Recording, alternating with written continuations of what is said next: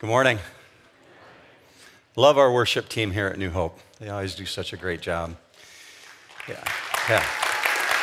That's for you.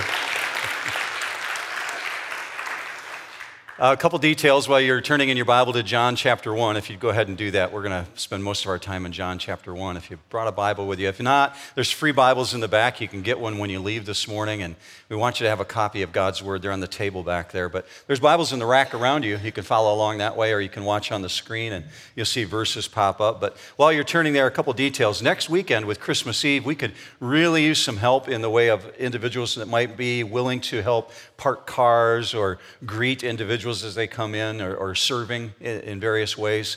There's always a large crowd on Christmas Eve, like Easter. You have a lot of individuals that come to church that might not normally come. And last year, upwards of 1,000 people at Christmas Eve service. And it's hard, obviously, to get that many people into a building of this size. So if you're willing to help us serve in some way, that would be wonderful for you to consider ways that you might do that. Just remember, Jesus went to the cross for you. No pressure. Sit here in your comfort. But honestly, there's a clipboard in the back. You can put your name on there and just indicate some ways that you might be able to help plug in. One other detail is, as you're coming into the end of the year, I know many people think of end of the year giving, and I'm just encouraging you to consider New Hope in your end of the year giving.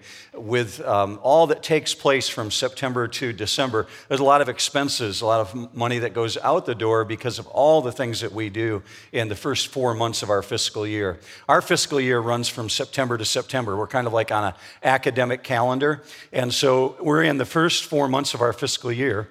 And we could really use some help making up some of the money that has been used. So if you're considering year-end gifting, you want to do that before December 31st, so it's postmarked that way on the way that you might mail it in. All right, I'm going to go with you into John 1. And last week we talked a lot about the brilliance of our light, who we are in this world. And I talked to you last week about the reality that I would bring application to it this week. We kind of left it hanging last week, in terms of what does that look like for me to be a light in this world. And that's why I want to take you back into John 1 this morning so we can talk about that issue. But before we do, would you pray with me together? Let's invite God to teach us. Father, I'm grateful for those who are in this auditorium right now, those who are streaming online, who can't be here but want to be part of what's going on. And collectively, Father, we would say with unified voices, we've taken this time out of our schedule to be here for a purpose, and our purpose is we want to encounter you. Every one of us come with that sense, that desire. We want to know more about who we are to you, and we want to know more about who you are to us and your expectations of us. We just want to know. Some of us come in this morning with hurt hearts, you know, with relational difficulties, others with physical difficulties. And we ask that you would speak to us in the midst of the struggles that we're going through. But many of us, Father, find ourselves just living day to day, today to day, without a sense of purpose. And we really want you to show us what our purpose is and what you built us for and why you placed us on this planet at this place and time. I ask that you would do that this morning, that you would speak powerfully through your word.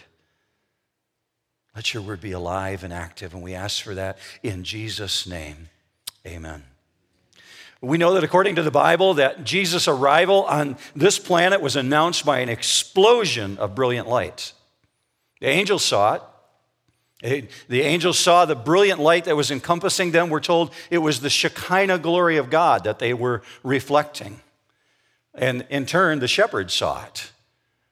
But also the wise men, they saw a brilliant light in the sky.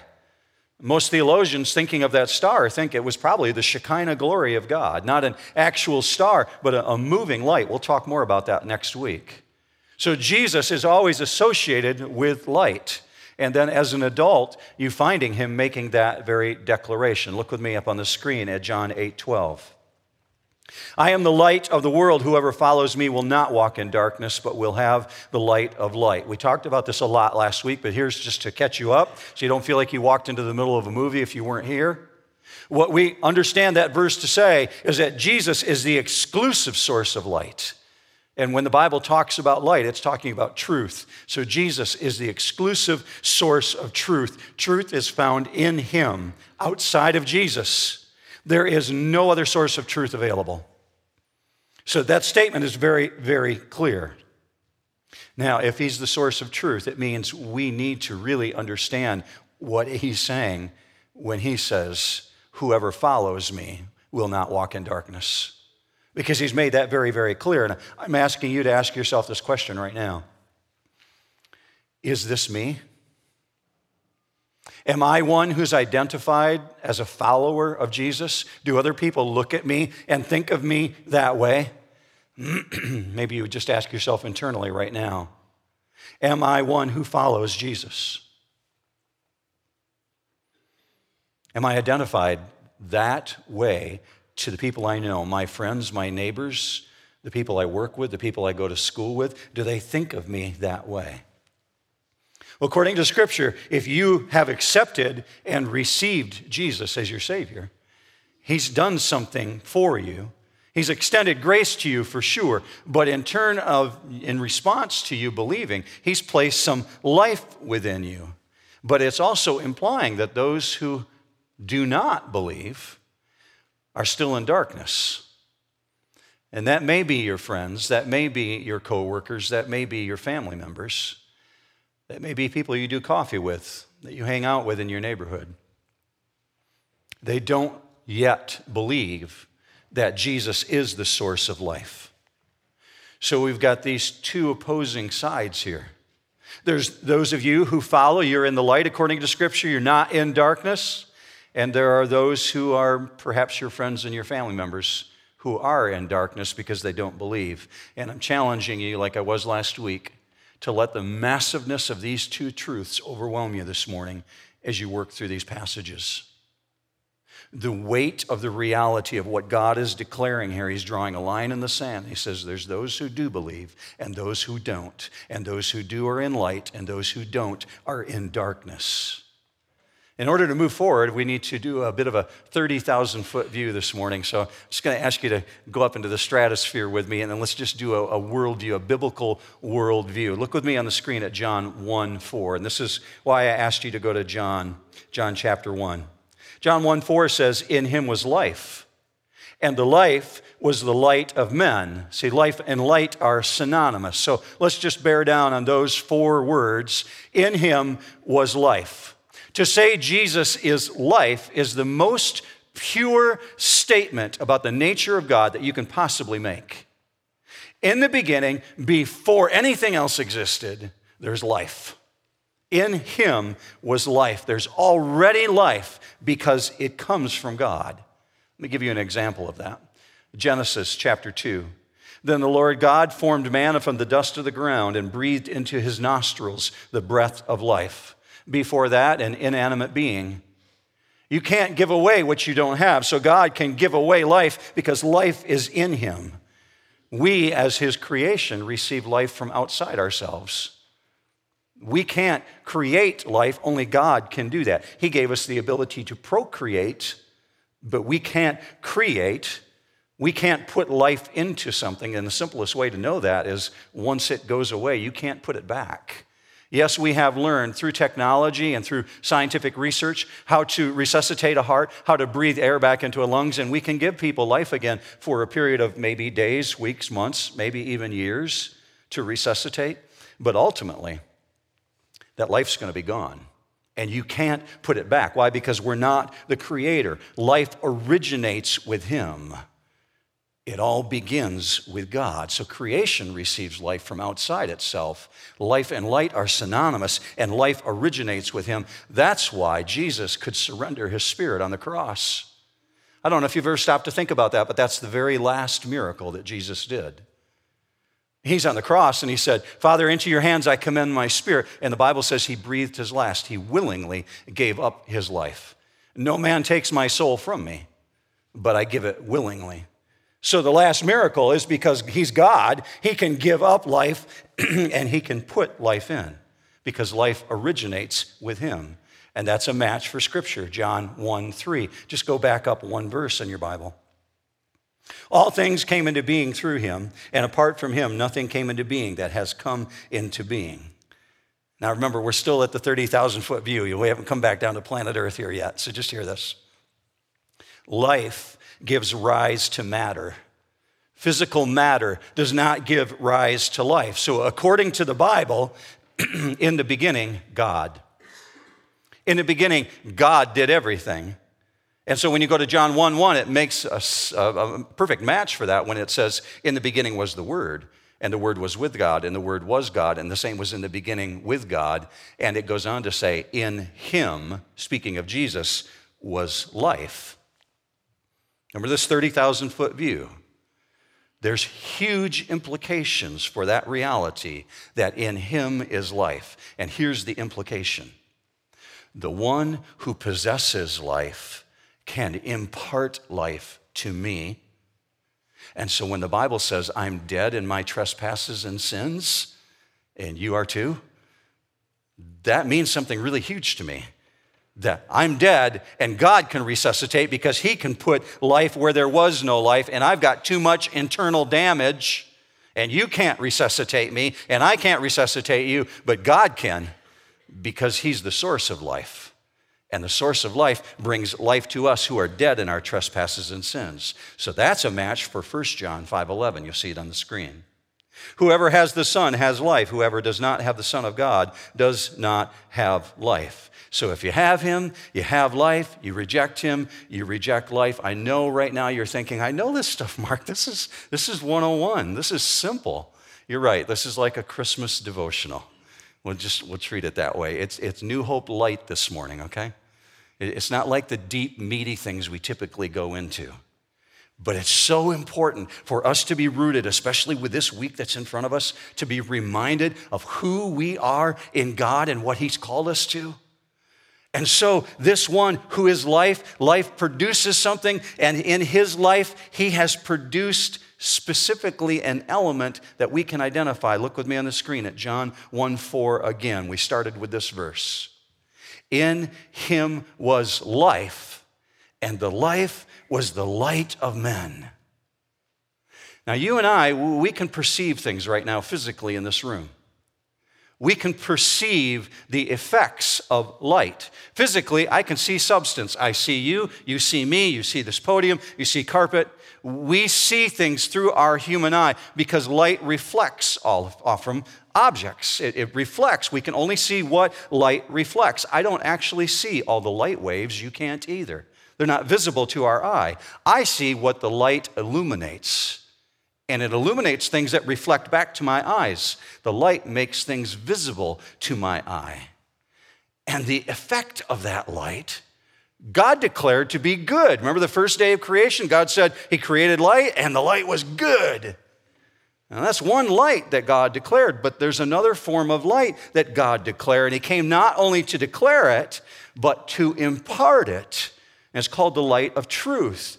And that's why you find Jesus in John 8 saying, I'm the light of the world.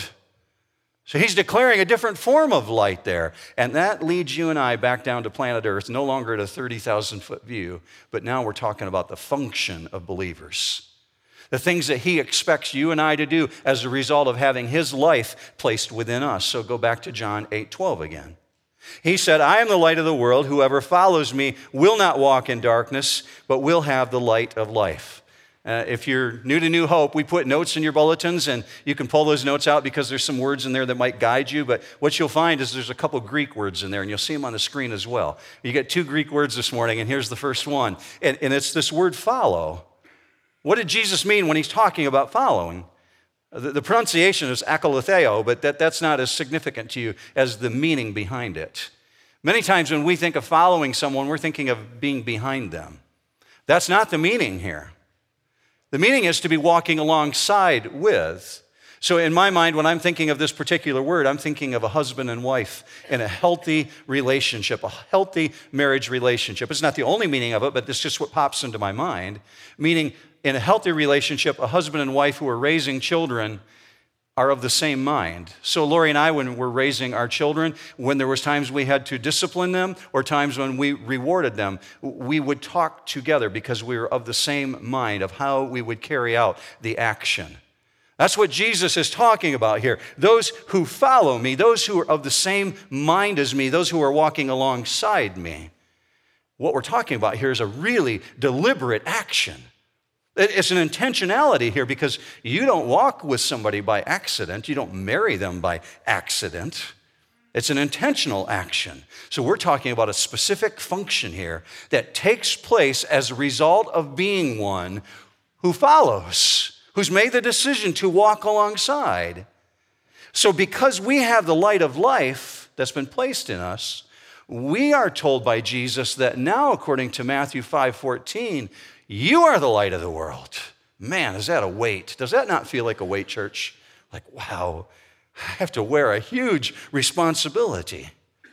This word "are," you should circle it if you have your own Bible open and maybe write this next to it.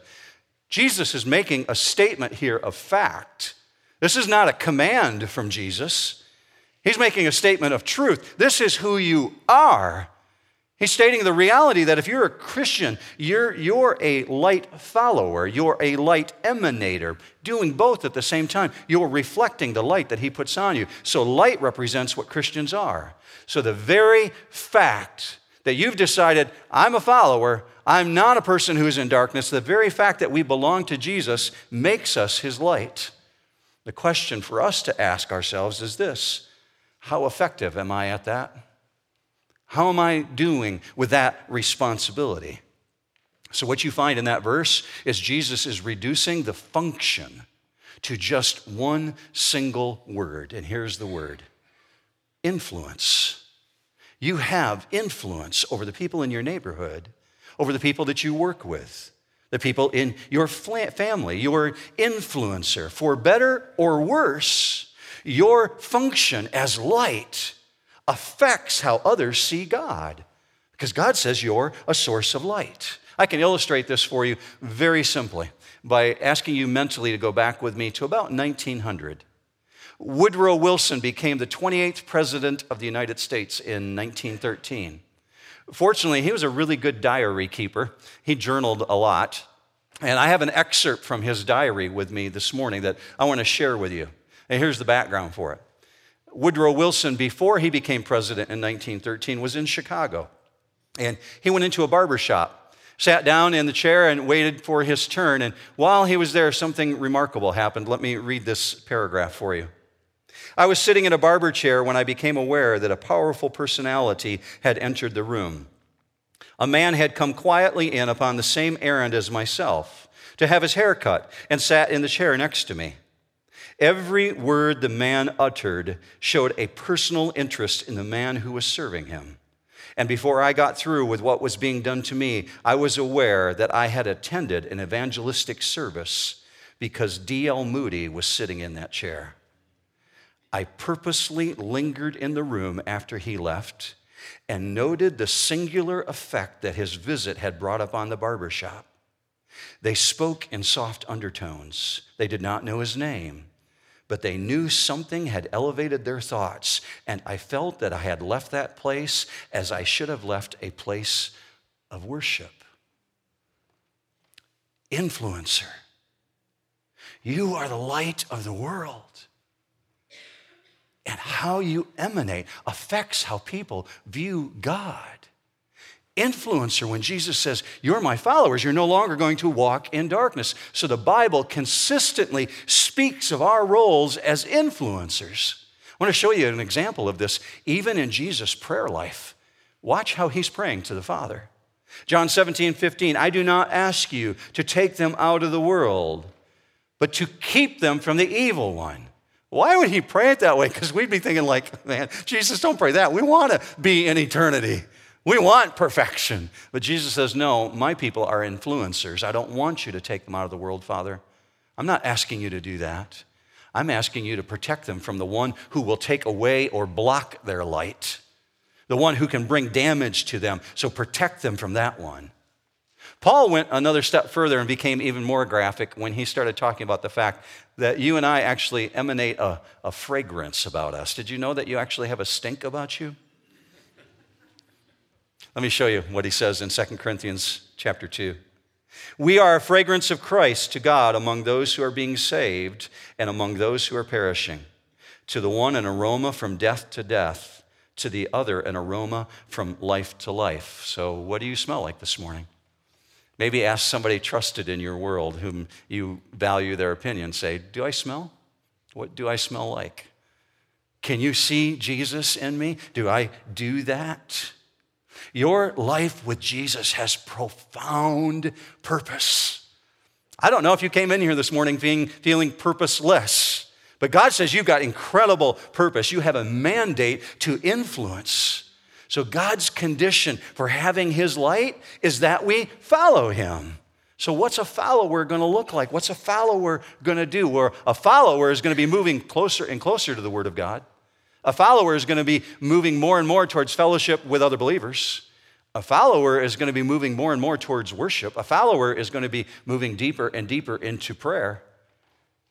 We state it that way very specifically because that's the opposite of someone who doesn't follow. We can measure these things in ourselves. Is this true of me? Because those who are in the darkness do exactly the opposite thing. Why? Because the darkness is exposed by the light and doesn't want to come out into the light. Evil hates light.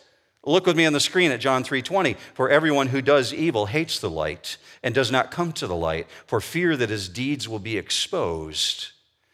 So according to the Bible, at salvation, God placed eternal life in you. And we said life and light are synonymous. So Jesus promised that as his followers, you and I are going to radiate light. The two cannot be separated. They're synonymous. They work together. And this is a really important component for you to remember this week. Regardless of what you did last week, you're coming into a week in which you have a brand new beginning, a brand new start, clean slate. How are you going to reflect the light if you belong to Jesus? This is a really important component, even when you don't feel all that bright. Perhaps even when you stumble and you think, man, the things that I did yesterday even have really dimmed my light. I don't feel like I'm all that bright, so I'm asking this question. How's your light shining these days? Are you shining so bright that you're drawing people to the King? You're drawing people closer and closer to Christ? Or is your ornament a bit tarnished? Maybe it's just a little bit dimmer these days. Something is working against you, and it feels like things are dark. Drive the point home. Yet Jesus says we're supposed to be the light. And the light is supposed to be so brilliant that it would cause other people to see Jesus. Some of you sitting close to me might want to shield your eyes for this. That's pretty bright. My wife told me to use a candle. No, I chose a 350-watt LED bulb. Because a candle's kind of wimpy. This is the brilliance that Jesus is talking about. I know that's hurting your eyes for a few that are especially close to it, but I'll shut it off in a minute once the point is driven home. We can do things according to Scripture that obscure the light. That's when the complications really come in along, and they begin to kick in, and we personally determine, based on the things that we do in the midst of our daily activities, whether or not we're going to shine bright or we're going to obscure that light. So what does gossip do to you? And what about the reality of maybe when we tell a lie? It keeps getting darker. Maybe a bitter tongue. And we said things to somebody that we should not have said. It doesn't take long to get the visible image in our mind that Jesus was driving towards when he said, nobody takes a light like that and puts it under a basket, but they put it up on a lampstand so that all the world will see. So I'm asking you, how's your light shining these days? Because Jesus said, this light, it's going to be so bright that you can take it into the darkness. And the darkness can be overwhelmed by a single light. So as you and I, on the positive side, as we do things that reflect the work of God in our life, the change that Jesus has brought, we should get brighter and brighter and brighter. And pretty soon you can begin to see the things that are around you because the light is reflecting off the objects. And what's visible is exactly what God wants to be seen. But the things that we do, they kind of hurt and they darken the light. That's why I say there's complications that come along with the daily choices that we make, the things that we chose to do this last week. But gratefully, we serve a God of grace and a God of mercy. And He forgives us, and He gives us brand new beginnings. Amen, New Hope? That's good of our God. So we started with a biblical worldview from 30,000 feet. Let me end with a biblical worldview. And this is not a news flash to you. I know you know this information, but it's really important to be reminded of considering the week that you're headed into and what God has called you to be. Things around us, the world that we live in, it continues to accumulate a deeper and deeper darkness.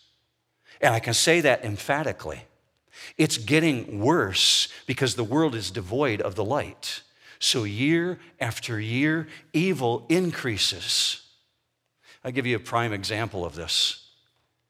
I read this week of a college professor who was talking to his students who were assembled in the classroom that he had a theory, it was a philosophy class, he had a theory as to why marriage is on the decline, not just in the United States, but around the world. Globally, the institution of marriage is on the decline. So this college professor said that his theory is, and the reason that he believes that is to be the case, is because that was something that man needed when he was of a lower evolutionary scale. And because man has evolved into a greater being, a wiser being, a much more morally conscious being, no longer is the institution of marriage needed. And so just as man dropped his tail millions of years ago, according to this professor, the institution of marriage is dropping off because man is evolving upward. Anyone who knows history, even the past 100 years, would say that man is not evolving upwards. Anybody who says man is evolving upwards is deceived. They're not watching what's going on around them. Absolutely, we have increased knowledge. We've increased in our knowledge of science. We've increased in our knowledge of medicine. We have increased in the world of technology to an astounding degree. It is absolutely mind-boggling, but we have not changed our basic nature. And the simplest way to define that is you only have to ask this question. Is society in 2017 better than it was 15 years ago? Or do you evaluate society to be diminishing? And it seems like it's spiraling downward. And I'm not talking only about in the United States. So while knowledge has increased, morals have progressively decreased. It might surprise you to learn that philosophy professors and leaders of religion and military leaders and world business leaders in 1897 were looking forward to the century ahead of them, the 1900s, and they believed that that would be the golden era of man, that the accomplishments were so great that war would be eradicated, that disease would be just a distant memory, that ignorance among the people, it would be gone. And that man had achieved a status in which peace and brotherhood would reign supreme across the planet. They believe that because of the accomplishments. Well, accomplishments have increased, but peace of mind has diminished. We see it to an astounding degree. So instead of improving moral quality, accomplishments have actually provided ways to promote depravity faster. See, man's just invented new ways to corrupt our world at a quicker pace. And so we can see it around us. But Jesus says that's not who you are. You're not part of that. Because we believe, because we're followers of Him, He's changed us and we're no longer part of that world of darkness. He says you've got your light shining. Look with me on the screen at Colossians 1:13. For He delivered us from the domain of darkness and transferred us to the kingdom of His beloved Son. Now, by nature, the light that we have, it's got to be visible in order to illuminate anything. So Scripture says it very clearly in Ephesians 5:8, you were formerly darkness. That's not who you are now. But you are the light of the Lord. Walk as children of the light. By definition, an influencer has to be different from that which it influences. My mentor is Dr. Charles Lake, and he's about 17, 18 years older than me. He's been my mentor since the mid-1990s. He pastored a church in southern Indiana and Indianapolis, and now he's retired. He's in Florida. We stay in contact with each other, and Charles still can speak into my life because he's that much further down the trail. He's been there and experienced things that I have not. An influencer, by its very nature, has to be different from the thing which it influences. You and I, we cannot influence the world when we're of the world. That's what Jesus is telling us here. We can't give light when we revert to the ways of darkness. So in contrast, to end this, I want you to see the way that Jesus made the full statement when he said, you are the light of the world. Look with me up on the screen at Matthew 5:14. You are the light of the world. A city set on a hill cannot be hidden, nor does anyone light a lamp and put it under a basket, but on a lampstand, and it gives light to all who are in the house. Let your light shine before men in such a way that they may see your good works and glorify your Father who is in heaven. Now, your last Greek word that's in your notes, and this is where we're going to end this morning, is this word kalos. What is Jesus talking about when he says your good works?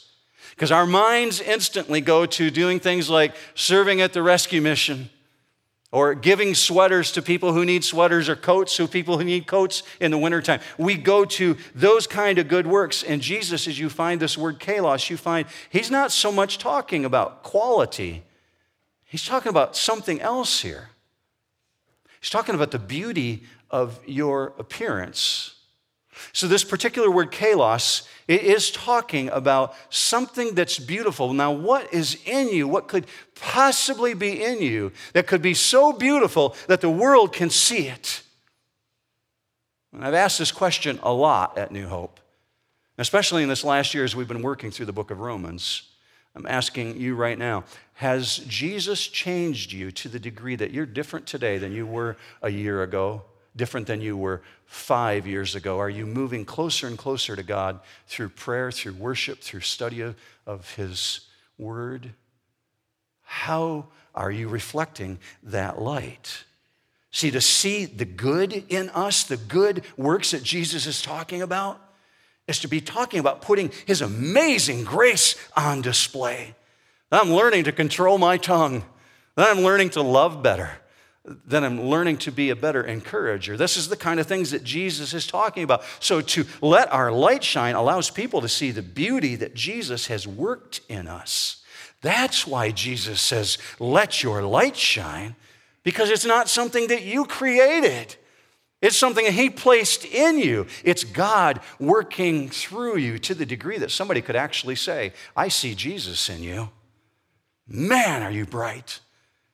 D.L. Moody, sitting in a barber chair, affects everybody just in a conversation getting his hair cut, to the point where they think that they've attended a worship service, and you're thinking, I'm not a preacher like D.L. Moody. Well, you don't have to be. It's just a conversation, to the degree that he cared about people who were in that room. Now, according to the last verse we just read in Matthew chapter 5, we're supposed to let our light shine for a reason, to the degree that our light is not to bring attraction to us, but to glorify our Father who's in heaven. So when we cause people to be attracted to us rather than to God, we can be sure they're not seeing his light. They're seeing us. They're seeing our ego on display. Our resolve has to be that others are going to see God, that they will glorify the Father. So our beauty, our attractiveness is to magnify the grace of God that's in your life. The power of God on display and the things that he's done. Is serving at the rescue mission a good thing? Absolutely. Is giving away winter coats a good thing? Absolutely. But think of the bigger picture that Jesus is describing here. Everything that we do is to cause other people to be drawn to the true source of life. So here's in a kind of a nutshell what we've covered. Life brings light. Those who are without Jesus, they're still in blackness. And if they're to see They've got to have life.